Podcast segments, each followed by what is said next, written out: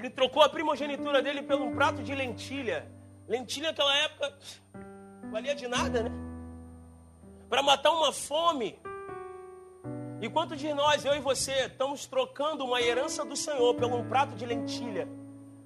Por aquilo que o mundo tem oferecido nesses dias. Quanto eu de você, nós temos trocado Sabe, nós temos priorizado as lentilhas do que uma herança do Senhor, do que uma palavra que Deus tem para mim e para você. Nós negligenciamos a palavra e preferimos a lentilha. Sabe por quê? Porque a lentilha ali é, é rápida, é coisa rápida, vai te saciar, vai saciar tua fome, vai saciar tua, tua sede, tua vontade, mas depois acaba, cara.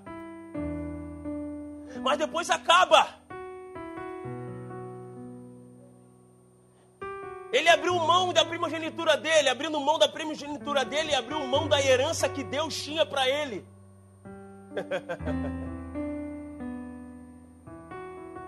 Cada um de vocês aqui tem uma herança no Senhor. Cada um de vocês que estão aqui tem uma palavra em Deus. E eu não sei o que aconteceu, que você abriu mão dessa palavra, que você fugiu dessa palavra, desse caminho que o Senhor tem construído sobre a sua vida. E aí esse acordo entre eles no caminho gerou uma consequência lá no final. De fato, Jacó recebeu a herança do pai, que era algo realmente que, que foi liberado sobre ele, mas só que a mãe de Jacó, Rebeca, ela pegou um atalho, ela queria meio que dar um atalho, ajudar Deus. Porque no final de tudo, irmãos, Jacó ia ser o cara de qualquer jeito, porque Deus falou que ele ia ser. Entende isso? E o interessante da história, Jacó, cara, significa, no nosso linguajar, safado, mau caráter, não vale nada, 7-1, trapaceiro. Jacó significa isso. E aí o que, que acontece? Esaú fica furioso e, e fala que quer matar o seu próprio irmão. Por quê? Porque roubou seu, a sua herança.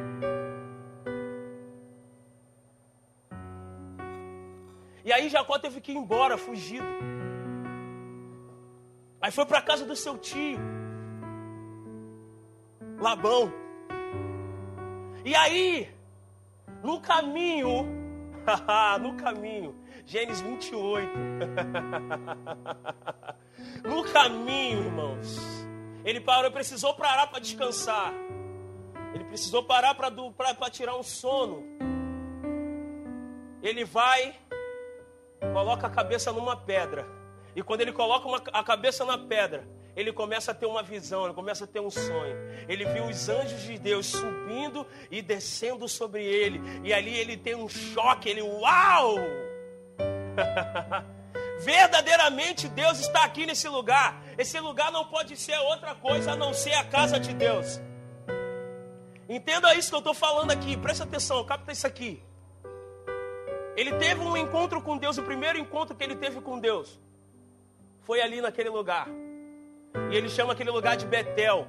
Ele faz um memorial pelo encontro que ele teve com Deus ali, porque foi um encontro que marcou ele. Ele viu os anjos subindo e descendo, e ali ele recebe uma palavra do Senhor: Jacó, eu serei contigo aonde fores, não te deixarei até que tenha cumprido tudo aquilo que te prometi. Essa foi a primeira palavra que Deus falou comigo quando eu me converti.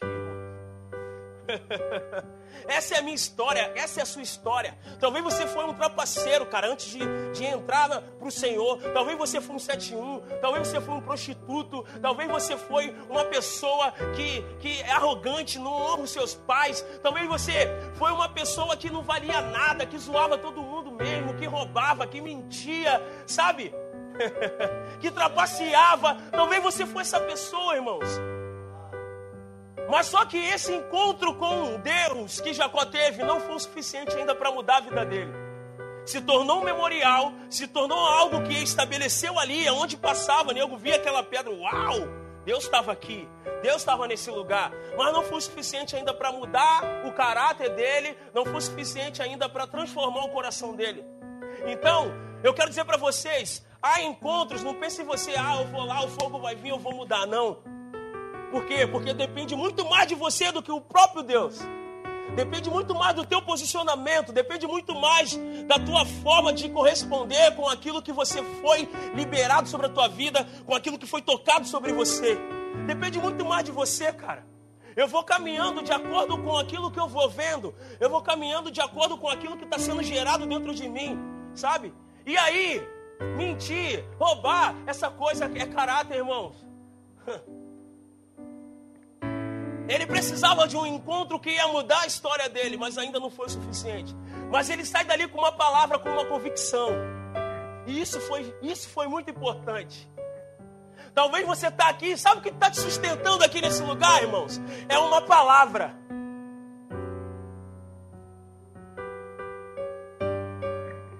É uma palavra que está te sustentando aqui nesse lugar.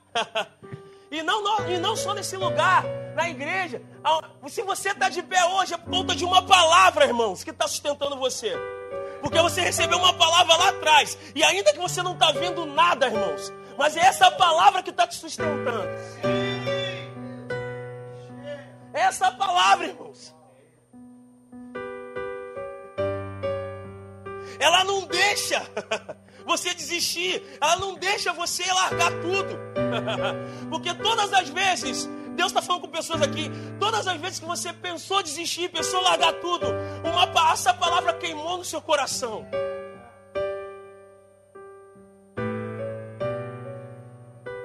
Todas as vezes você estava no fundo do poço, irmãos. falar, agora não tem jeito, agora eu vou largar o barco, vou afundar, vou embora. E essa palavra, ei, cara, eu serei contigo aonde você for. eu ainda, eu vou fazer tudo aquilo que te prometi, sabe? Eu não sou homem para que minta, nem filho do homem para que se arrependa. Ei, eu vou fazer, eu vou liberar, ei, ainda vou fazer. E aí a bondade dele é tremenda, porque ele nos faz viver fragmentos daquilo que ele já falou.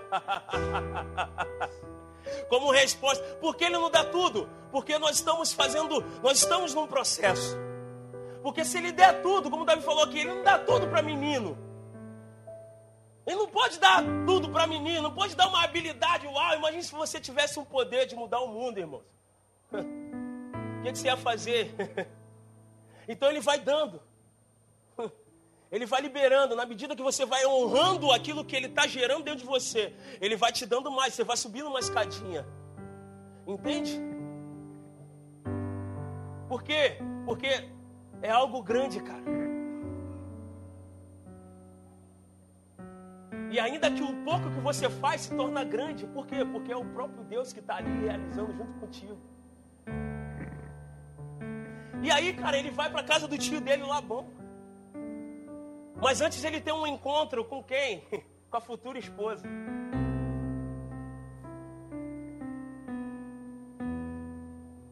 Ele encontra Raquel. É Raquel, né?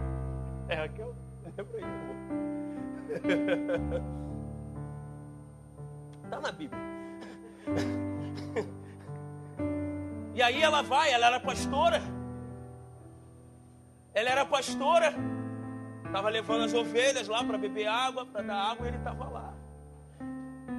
E ele pergunta, pô, alguém conhece aqui meu tio Labão, não sei o quê, pô, vim fugir do deserto. Tá. Não, ele está aí, ah, inclusive a filha dele está vindo, pá, não sei o quê. Beleza. Aí a filha, a, aí ela vem, e, e aí ele explica, a Bíblia fala que ele dá um beijo nela, ele abraça ela e eles vão para casa do tio. E ali começa outra fase na vida de Jacó. Ele se apaixona.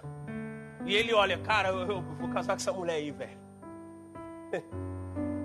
Aí ele chega, pô, ué, tio, pô, tua filha aí é top. Pô, libera aí pra nós, né? Aí o tio dele fala, lá vão falar, ó, é melhor do que dar pros outros, deixa em família. E aí ele começa a trabalhar sete anos, sete anos, mas a Bíblia fala que parecia dias. Mas ele trabalhou sete anos para conquistar, para casar com, com Raquel. Mas só que o tio dele engana ele. O tio dele engana ele.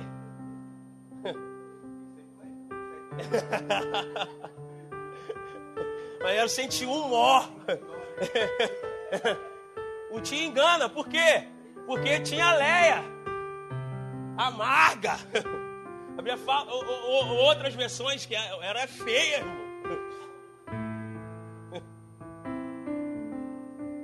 E aí, quem, quem se deita com ele é Leia.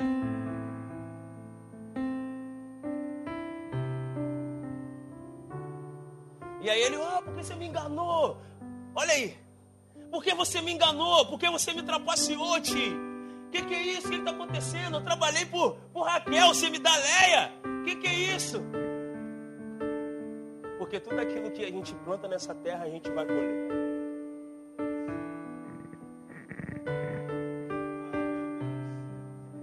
Tudo que a gente vive é fruto das nossas ações. Então tudo que a gente planta, a gente colhe. Ah, é a vingança de Deus com ele. Não, cara, ele, ele plantou isso lá atrás. Mas aí ele trabalhou mais sete anos. Eu vou chegar na mensagem, vocês vão entender. E aí casou. E aí continuou trabalhando para o tio. Deus prosperou ele. Deus enriqueceu Jacó.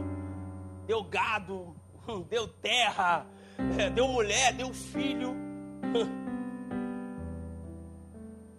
Através da vida desse cara, veio as doze tribos.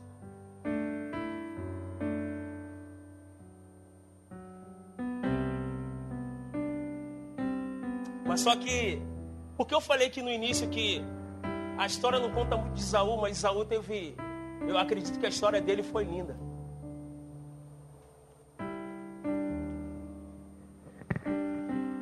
Jacó vai embora, mete o pé, que é fugido, mas o tio encontra na mata. Só para correr no caminho. Depois você lê a Bíblia. E aí, o tio abençoa, libera eles, ele vai embora. Eles estão indo. E aí ele descobre que Esaú está vindo com 400 homens. É, aquele mesmo Esaú que queria matar ele. É, aquele irmão dele que queria matar ele porque roubou a herança dele, roubou a primogenitura dele. Estava vindo ao encontro dele e ele pensou, cara, meu irmão vai me matar. Então o que, que ele faz? Ele via os filhos, ele via os gados, ele via todo mundo. Vai na frente, dá tudo para ele lá. Depois eu vou. E aí o povo está indo na frente. E aí ele tem um outro encontro com Deus. E aí é esse encontro, cara. Esse encontro foi o que a gente leu aqui. Gênesis capítulo 32.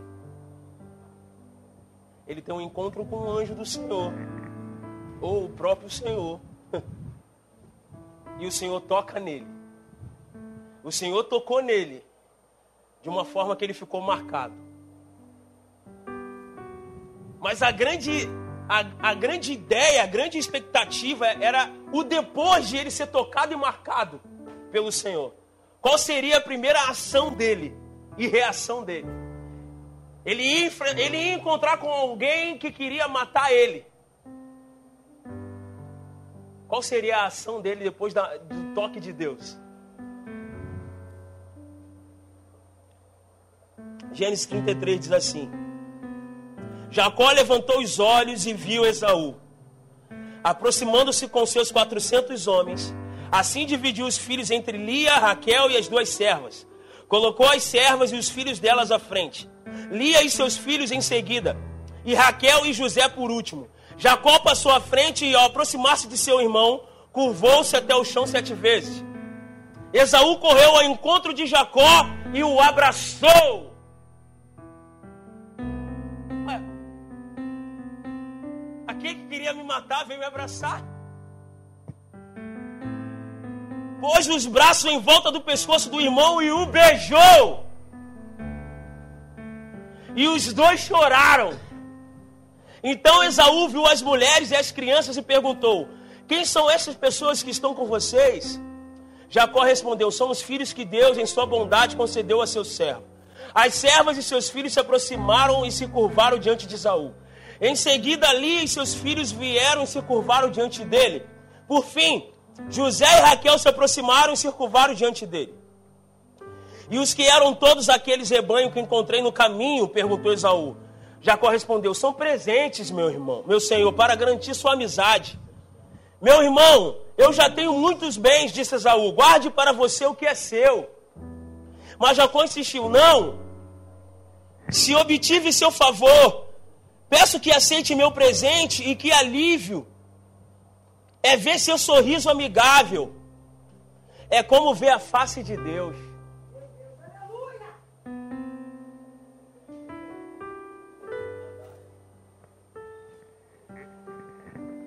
Olha isso. Sabe o que o Jacob está falando? Olhar para você é como ver a face de Deus, cara. Olhar para você é como ver a face de Deus. Sabe o que nós precisamos, irmãos? É olhar para aquele que está perto de, de mim e de você e dizer, cara, você é um carregador da semente que vai mudar o mundo. Quando eu olho para você, eu vejo a face de Deus.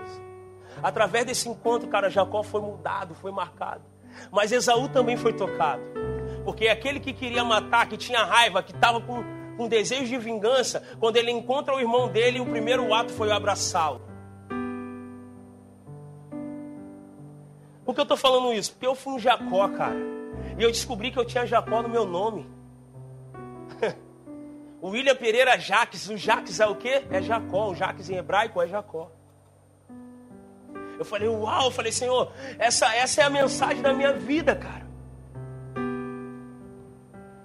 Porque Deus sabe o que éramos lá fora. E hoje nós estamos aqui servindo ao Senhor, irmãos. Cara, Deus me deu uma família. me deu filhos lindos. E nós precisamos, ou se você está aqui, se você não teve ainda um encontro violento com o Senhor,